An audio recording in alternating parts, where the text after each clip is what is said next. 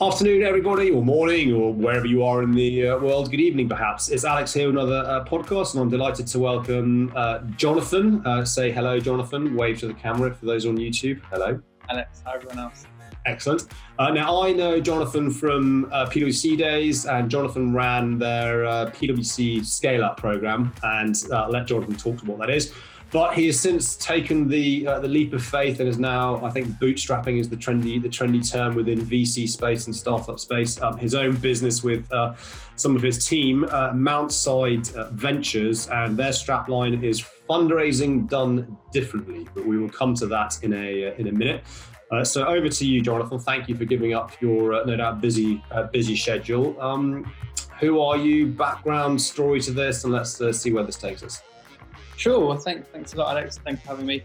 And as you say, I spent um, a good eight years at PwC, had a really good time, started in their accounting practice, moved around a little bit, worked on big IPOs, big companies. And then about five years ago, joined the innovation team, mm-hmm. tasked mm-hmm. with building all sorts of different early stage positions. One of them is the Scale program you mentioned, which I did with a colleague, who's later continued and actually spun off, um, spun off out of the firm three months ago um, with the same venture now they're, they're continuing the scale program powered by um, this new company. And then a few years after that, went on to start their fundraising practice, specifically looking at um, helping companies with their first institutional check. And about nine months ago, we decided with a couple of colleagues to, to leave. Mm-hmm. Uh, it was a it was a difficult decision, but um, now we're now we're through it. We haven't been back since really, and we've had a really good time building a new business during COVID. Yeah, uh, I was going to say nine months ago, you probably weren't thinking that there's going to be a global pandemic when uh, you're just launching. no, we didn't, and we, we were a bit worried initially, but actually, it's been a it's been a good time to launch in the sense that a lot of startups and a lot of funds are actually looking to raise, and there's there's still a lot of money out there and a lot of companies that are looking for capital. So actually, it's worked out. It's worked out fine. Fantastic. So um, let's just kind of build on the, what the scale up piece was to give some con- context to where we are uh, now, and then we can talk about kind of the here and now and what you're seeing in the market, um, advice we can give to you know, VCs and or um, startup scale ups. But you know, what was the not what was it still is the scale up program that PwC um, has and that you you help build. Sure. So the the idea was uh, supporting early stage companies by connecting them to PwC's big corporate client base. Mm-hmm. So the idea was you had all these predominantly B2B companies. Yeah. Selling into a corporate is inherently difficult. Yeah. There's a there's a, a procurement process. You've got to get legal involved. You've got to get the IT department involved. You then got to get the decision makers involved. Mm-hmm. Some companies do it a bit off the cuff and just identify one individual, get there, get them to onboard them, and then start piloting the product. Yeah. Other other B2B companies might take a lot longer because they've got to jump through all these hoops. And, and, so the idea behind that program initially on the on the corporate side was really to work and support with those early stage companies by connecting them directly to those C-level decision makers. Mm-hmm. Also by educating them and teaching them how to talk to big companies and how this process works. Yeah. Um, and on the fundraising side, very similar, very similarly, you know, a lot of these companies are looking for funding from, from venture capital funds. Mm-hmm. That process is is long, it's strenuous, it takes a lot of time, and actually, a lot of companies um, don't go about it the wrong way. You know, they, they meet and they meet a whole bunch of different investors that might not be right for them, mm-hmm. that not have any capital to deploy, and so there's a lot of time wasted. And so the objective on the on the fundraising side was can can we make that process more efficient for those companies as well.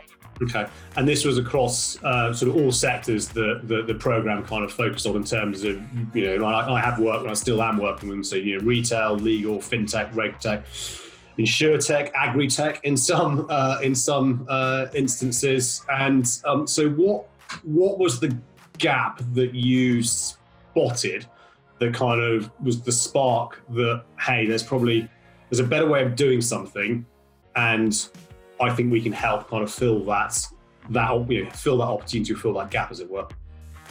Um, the gap on the I think on the corporate side was that in, in the UK especially there's there's a lot of support for very early stage companies. Yeah.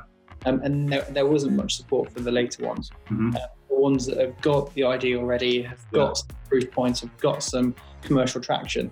Mm-hmm. And that, and I guess that was where the, the source of the uh, the opportunity came from was that there, there is very little support for companies that are mature, uh, yeah. well, are more than a couple of years old Yeah. um, and have got a team and Mhm. actually looking to scale. And, and that's where that, that program and that initiative was really targeted at those companies that needed a bit more support, but but were well beyond you know an idea and a couple of customers. Yeah. And so, what sort of revenue? We're talking, you know, half a mil, mil revenue type of uh, type of thing. The, the program looked at all sorts of different companies. It was probably from a couple of hundred k, but all the way to you know even 10, 10 20 million revenue. Cool. So it really was. Um, it really spun a number of um, number of different um, sizes. Fantastic. And then through through that process or through that that program, and I highly recommend anybody um, join it. I'm still mentoring on it in terms of what I uh, what I do. We'll put the links etc. here, here, there, somewhere, and on the podcast. But what was the through your experience of doing that, and also in the more dare I say corporate side of things, uh, when you were at, uh, at PwC, which is giving you kind of a nice broad range of you know the the the the, the, the how and the why out there. What what did you see or what were you hearing that sparks for you personally and, and, your team? You think, I know we're doing this under the PwC kind of umbrella, but we think there's an opportunity that we as individuals and the team that you know Mountside Ventures was born out of could create. What was that gap or that that opportunity for you particularly? Um, for us, one of the opportunities was that we wanted to get more involved on the fundraising side with, with companies. Mhm. And, often the amount of time they needed, Yeah. uh, they needed a lot of time on, on their decks, on their models. So Mhm. for us, that was a big, big opportunity. Yeah. Another one was that um, startups are becoming increasingly um, globalized and it's not, you know, n- not within one particular country. And so we wanted to work with European companies Mhm. rather than just just UK companies. Yeah. Uh, and also, you know, as you know, working in a big corporate brings its pros and cons, and the the red, you know, signing a client within 24 hours as opposed to three or four months, the amount of time it takes to sign a PLC Yeah. is, um, has been uh, a joy. Really, we've been able to move move a lot quicker. We've become more nimble. Yes, and you know, so I, I have been on both sides of the um, uh, the coin. Being kind of a solopreneur brings its uh, other challenges uh, alongside that. So, so Mountside Ventures um, was was born. Um, any? What's the thought process behind the name, if there is any? Sometimes there isn't. The the thought process was um, all around uh, fundraising is kind of like climbing up a mountain. Yeah. Um, and that was kind of the, the, ori- the origination for the name. Yeah. Uh, and ventures because we're doing something something different. Yeah. And we're essentially established our own venture. Cool. So, uh, what fundraising done differently? What what why what are you doing differently? What's the USP to what you and the team bring to you know similar uh, outfits out there who help organisations do what they're trying to to do through the varying facets that you've discussed? So, what are you bringing to the table that's that's different and unique to um, the the perceived competition? Dare I say? So the the the the proposition is all around helping the very best entrepreneurs raise their next round of capital, and it's also around helping venture capital funds um, raise their own funds. And Yeah. so that in itself is unique because there are no organisations that help both the early stage companies raise from VC funds Yeah. and simultaneously help the VC funds raise from what the, the ecosystem calls limited partners or family offices, Yeah. i.e., the people that invest in the funds, which then invest in startups. And so, one of the, the biggest unique aspects of the business is, is helping both sides, and as a result, becoming um, position ourselves at the center of the fundraising landscape. By which I mean, if we can support venture capital funds raise their own capital, Yeah. that puts us in a really nice position to be able to understand which one's raising and which one's deploying. Mhm. Therefore, we can then use that information to support the entrepreneurs raise from those funds that've got capital to deploy. So we cut out a lot of those um, meetings where startup might meet people that don't have any um, cash. That's one of the one of the uh, aspects that's different. Um, another aspect that's different is we work on a purely success fee model. Okay. So typically we might do three to four months of work upfront with with companies before they before they pay us. Yeah. And for us, it's a deferred payment for services. So we do a whole bunch of work up front, getting them ready, introduce them to investors, and help them close out their term sheets. And we only get paid at the end of that journey. And so entrepreneurs quite like that because the ones that um, you know don't have any money now, but that Yeah. value and that can um, leverage some of our experience from looking at hundreds of different term sheets and the, and the investor network that we built can actually put themselves in their best forward. So I think those are probably the, the two biggest um, biggest USPs that we we um, that we talk about when we speak to companies.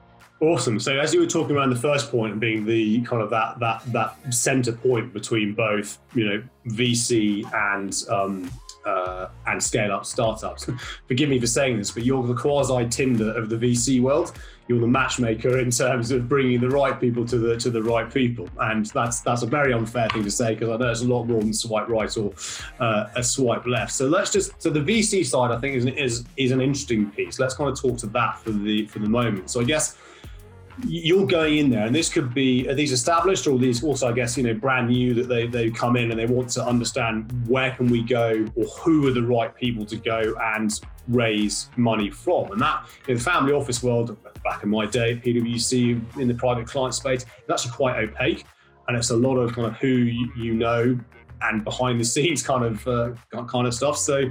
Um, that I'm guessing is giving you a really unique insight in terms of the the VCs themselves, but then the the um, the motivation of the people that are putting money into this is the, the types of company that they are actually going to be interested in um, investing in. Yes, so the what we've seen is that there's a lot of companies raising their own funds at the mm-hmm. moment.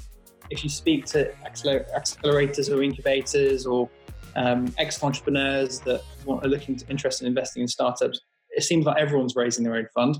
Yeah. Uh, for us, the, the biggest pain point um, that we find themselves in is um, for those early emerging fund managers that are raising their first, second, or third fund. Hmm. Um, because typically they might not have a track record, hmm. which in kind of startup land is the traction required um, to actually um, convince someone to give them their, their, money for them to identify those early stage companies. And so, a large part of the work we do in that space is all around connectivity and also a bit of an education piece. So, we, we released um, a, a survey a few months ago, and actually, we're launching the report next month called The Capital Behind Venture. Mm-hmm. And that report is going to be all around providing insights from the investors into funds yeah. and a practical um, guide for some of the terms they're looking for, for the way they want to be approached, and, and ultimately who those organizations are. Because if you go on a VC's website, it's mm-hmm. very clear who they um, invest in, what they're looking for, and where they invest. Yeah. If you go on an investor like a family office website or a limited partner website, which is could be a big corporate or could be the government, it's not very clear no. what the process is. And so we're, we're, we're trying to educate and support that ecosystem by providing those insights. And then the second thing we're doing is organizing community events where we don't charge either the, the, the fund yep. or the investors in the fund uh, to ensure that we get the best quality on both sides. Awesome. And I think that I'll come back to that community event piece in a minute because um, what I'm start, what I've seen in the last six months that everything's happened is this kind of this this appearance or rather emergence of micro communities where Slack, Discord, and just people just getting together just to share ideas. And it's not even like an event; it's like an event that's happening all the time, and people dip it, dip in and out of it. So from the, um, I'm not a financial um, expert, so term sheets and all that kind of things, um, I get what they what they mean. But what I picked up on there is um, how they want to be approached from the people looking for for money, and that kind of feels like a kind of a marketingy type uh, sort of question. So what what can you give a bit of insight without giving too much of what your report is going to share? Um, share what sort of things, if there are any VCs or entrepreneurs or anybody listening to this, how what sort of things should they think about when it comes to approaching somebody to give them a lot of money for, for their idea or their product or their service? Well, interestingly, the the way that startups pitch to funds is very similar to the way funds pitch to their own investors. Right. And there's a lot of similarity because ultimately you're asking someone else for money. Yep. Um, and the, the, the, three most important aspects, both for early stage companies and funds to consider, clearly the team is the biggest one that funds always talk about. Right. But actually, what often they fail to realize is that when their own when they're pitching their own fund to their own investors, yep. actually them as a team is also as important as when okay. they're into the team as entrepreneurs. So clearly, the team and the people are the most important thing mm-hmm. all the way up the value chain. Um, the second element that, that is, is important is actually that the the idea and, and the product and the product for a, an entrepreneur might obviously be the, you know the goods, the services, or Yeah. it might be that the, the software, whatever they're selling. But the product, the product for the fund, they don't have any they don't have any physical goods they're selling. Yeah. What they're selling is the idea that they can identify the very best entrepreneurs and pick from the thousands and thousands of companies that they see each year, Mhm. pick the winning dozen Yeah. that are going to generate returns for their investors. And so, therefore, what they're selling is the ability to pick the winners, the ability to see all the different companies that are raising, and also the ability to convince them to work with them. And I think the, the, the a lot of the stuff that you're doing, Alex, personally around the sales and marketing, Mhm. massively to these organisations because the whole the whole way of actually generating the best returns of the fund is essentially seeing as many companies as possible. Yeah. And the way that you see as many companies as possible is to shout the loudest in the market and to run workshops, webinars, conferences, sponsor events, and to actually be out there and present your brand. Because the, the, the whole the whole idea of what they're selling is effectively the brand. Yeah. Whereas an entrepreneur, yes, sales and marketing is important, absolutely, especially if you're selling to a consumer, but not as important as a fund which which lives off the fact that it gets you know really interesting companies and entrepreneurs coming their way. I think that's I. I, I mean, you learn something new every day, and that's why I enjoy do, enjoy doing this, and was really keen to get you on because I hadn't even considered that concept of the the the fund is having to almost sell quasi futures to people with deep pockets, going, "We're the best people to find the best bets that's going to give you a whatever x um uh, x return." Yeah. but there's no you know there's no guarantee in um in anything, so that's a really hard really hard concept to to sell because it is kind of a conceptual a conceptual thing. So in terms of like presenting the team and, and and ideas, and I don't know in terms again because the people they're talking to, they may not use social media. They may not in terms of the the entrepreneurs, the high net worth individuals, and uh, and so on. So how do they go about kind of getting that message across before they've even necessarily got to this stage they're having that ability to actually pitch? So how what's the, what do they have to do kind of up front to actually get the person's attention in the first place? With the, because I imagine entrepreneurs get hundreds of people going, give us a cash, give us a cash, give us a cash. So what will they do to then make them stand out from everybody else who's kind of take treading the, the normal path, as it were? So it's, and that's why it's so difficult. Um, and so Okay. the way that that family officers, which are the entrepreneurs you're talking Yeah. about, who, who have exited a business and who are looking to reinvest, Yeah. or it's simply um, people that have got money um, and are interested in in actually investing into companies. Of course, it's also corporates who've got a balance sheet to invest in funds. So it's it's a, it's a real mix of array. So the first. I guess answer to that question is it depends on the 50 different organizations and Fair enough. Yeah. that, that you're presenting to. The the ones that are very, for example, one of the big organisations that invest in funds is pension funds, Mhm. and you're not gonna you're not gonna get investment if you send a cold email to a chief investment officer of a pension. You're not going to get an investment the next day. Whereas if you're a startup and you're you know you're an awesome company, you just Yeah. so happen to get lucky and cold email a fund, and they can turn it around in two weeks, then you know great. But if you're a, if you're a VC looking for a, a, pension um, invest in you, it's a two to three year process. Like it. Uh, one of the insights of the report is you've got to meet, I think, between five and ten times physically, and you know now COVID might have changed that, but five or ten proper meetings rather than just one or two looking them in the eye and actually make a decision. So the whole the whole process is very different. If you look at our if you look at family office, for example, they're rarely on LinkedIn. Yeah. Um, they don't use social media, and the main reason is, you know, people with money typically don't. Talk. want to hide. Yeah. For varying reasons. the, the way to the way to connect with with those um, individuals is is typically through a referral Yeah. um, of, of some kind and that's about it you can you, you might get lucky and you can Mhm. spray and, and email hundreds of them at the time and a couple might reply but really the, be- the best way of, of getting a, uh, an, is, is through an introduction and, Yeah. and that's what's so difficult um, so actually when, when we speak and advise the startups on when they're raising their fund Mhm. we don't tell them they've got it easy because it's bloody difficult it takes them six nine months but they've got it a hell of a lot easier than these um, first time Yeah. fund managers that have got to find people to invest in them as, as you say you know, invest in the future ability to pick the best entrepreneurs. Crikey! Um, if, it, if, if, if, anything in life was easy, you know, there, there's no no such thing as a magic money tree, is there? I wish there was. So, kind of flipping it around the other way, then, and part of why I wanted to, um, you know, chat to you around this is then we got the. It was that you shared an article, I believe, that the, the VCs who aren't investing in kind of social media marketing, etc., they're now kind of it's kind of almost flipped on its head that there are almost too many VCs for the startups to choose from and it's the one you've already said this the ones that kind of shout the loudest make the most most amount of noise. And i think the one that was cited they run podcasts they do videos they do this and that to get them out in front of the the next best thing to present themselves to the next tech billionaire whoever that might um, might be so that they go we're going to go to you because you actually seem um, seem pretty sensible. So what what are you seeing on that side from vcs actually having to practically market to find the right people, find the right investment opportunities, I should say?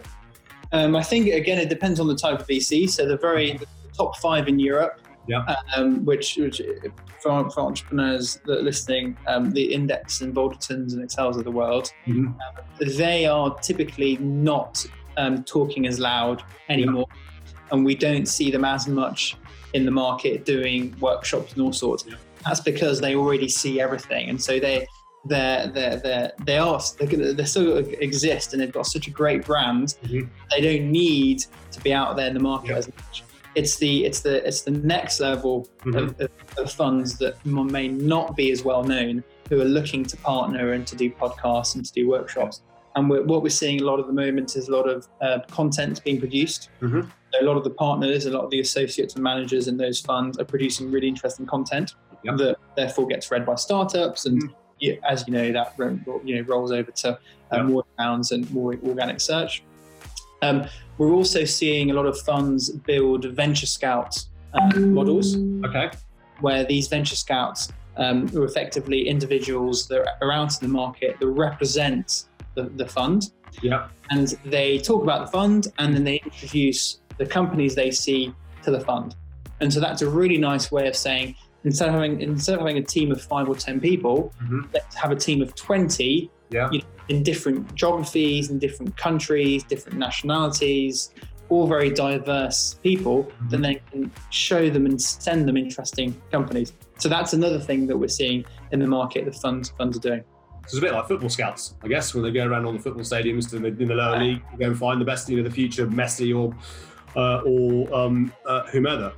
And um, then from the the and this is kind of what I what I've supported you on and when you're at PwC uh, on around the, the, the VCs, it's kind of the then what they also need to do is think about how they're using whatever channel it is to market and communicate and how they go about approaching um, uh, people. And you know, a lot of the people that, that I work with, you know, they come from tech backgrounds or they're engineers or they, you know, they're, they're, they're not sales or marketers by back by, by nature. And this is quite an alien concept to even have a com, you know a cold conversation with somebody or do cold outreach, a cold connection on uh, on LinkedIn. So, were you what are you seeing in that kind of space in what that what VCs are having to not VCs forgive me what scale ups and startups are having to do and think especially in the current climate we can't have face to face meetings so what are you kind of what trends are you seeing recently around that um, so we're seeing a lot of uh, cold inbound email um, today I've had a couple of dozen of.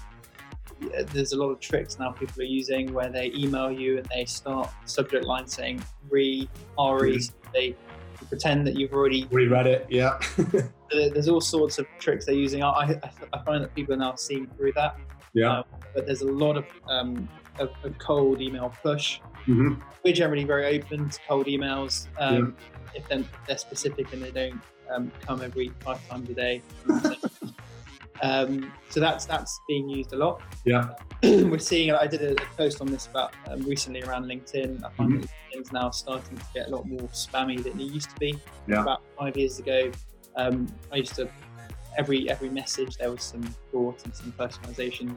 Um, now it's just saying the same message copy, copy and pasted across um, multiple days, and um, Yeah, the challenges of automation, uh, which LinkedIn is trying to, well, LinkedIn slash Microsoft obviously are trying to um, clamp down on. But the minute they shut one down, another one pops up somewhere else, usually in some, you know, based out of some strange, uh, uh strange. Yeah, it's, it's, certainly, but obviously, the, the social media is still, and LinkedIn especially, is still the number one way of being able to engage and talk about what, what you're doing yeah. um, in the world.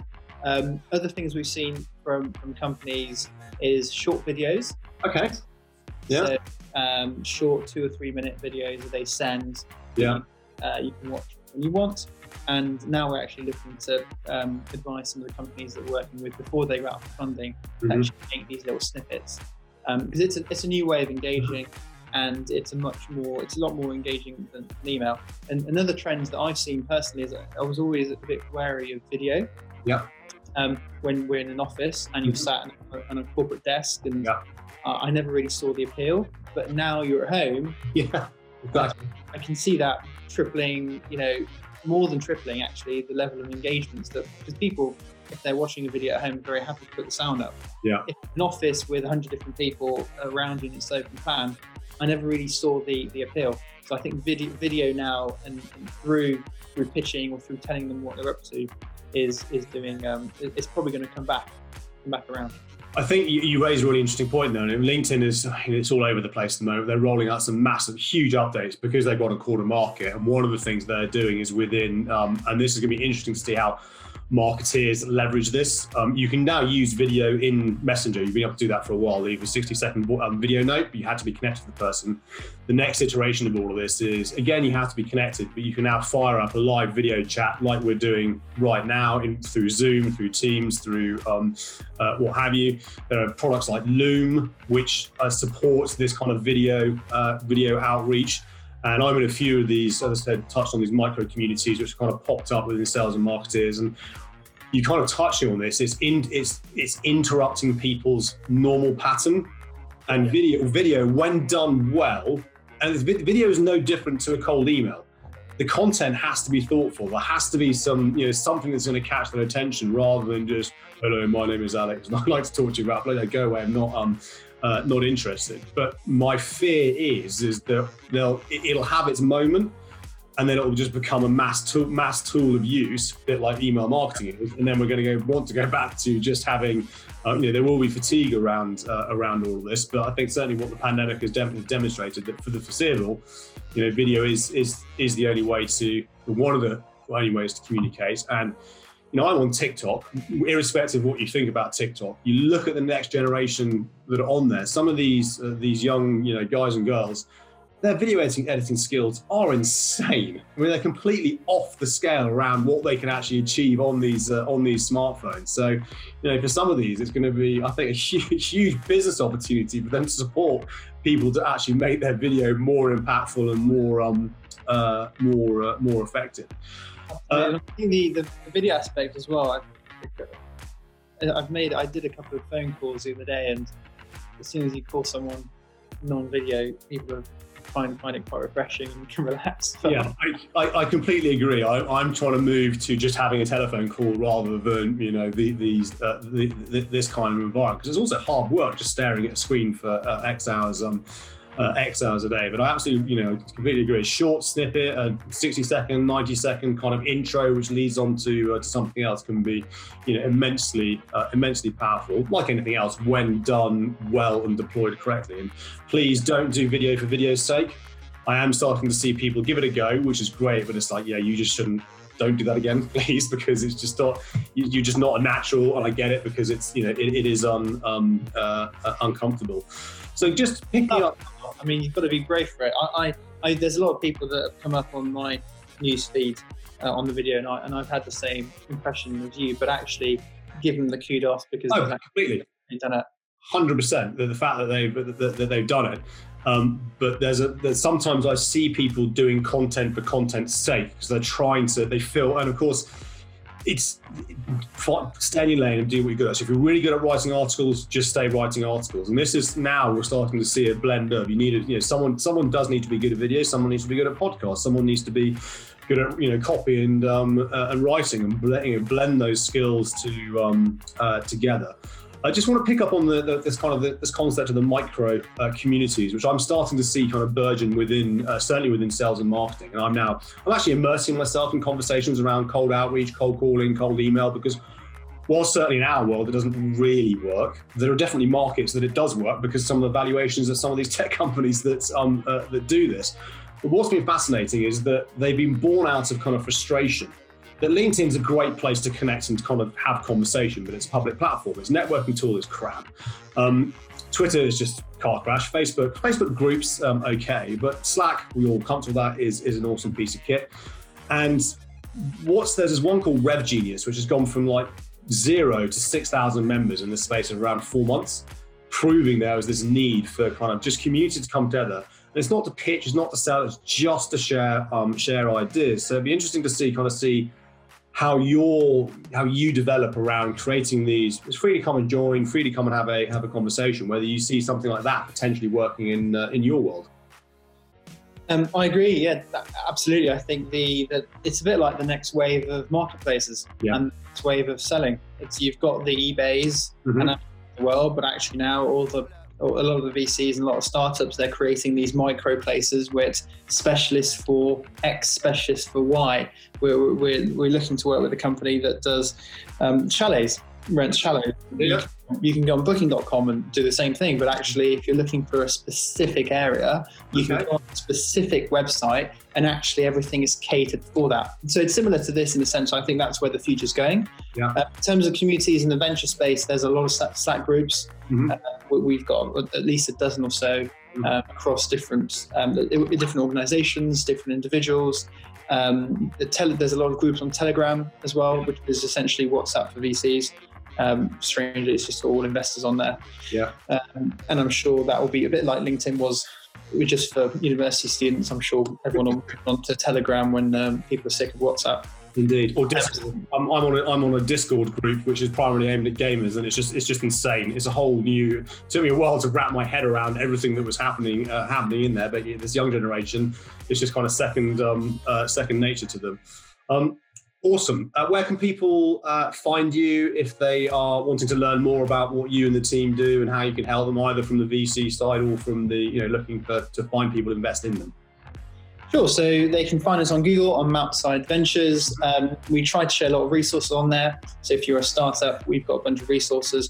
If you're a VC, we're, we're launching our report next month, and we're also going to be building out a lot of articles on on supporting them raise on their next um, the next fund.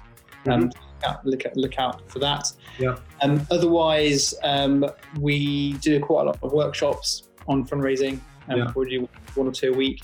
Um, we're big fans of producing a lot of content, a bit like what I was talking about with VCs yeah. on the importance of sales marketing. Mm-hmm. We're, we're doing that ourselves as well because ultimately, the more companies we see, the more we can pick the best ones and ultimately help the best ones raise raise money. So we're, we're doing a lot online. Um, but that's that's probably the best way of engaging with us. And you can find, you can drop me an email on jonathan at mountsideventures.com. Uh, I try to reply to them all, apart from if it's a, um, a bit of spam. Don't start with re in the subject line. Um, fantastic. I will put the links to the website. I'll put the link to your LinkedIn profile if that's okay as well. Maybe some people want to come in, uh, coming through uh, through that route, but my email is the best way to uh, to get in touch. Um, Jonathan, thank you so much for your uh, your time. I know you are absolutely super busy at the moment, so I really do appreciate it. And everybody, as always, thank you for tuning in, listening, um, or watching if you're on uh, on YouTube. If you've got any uh, anybody you want to hear on this, or you yourself want to be on it, then please do uh, reach out to me. You know where to find me across multiple platforms on uh, social media. But otherwise, um, Jonathan, thank you. I'll let you get on with the rest of the day. And for uh, everybody else, enjoy the rest of the day, evening, morning, wherever you are.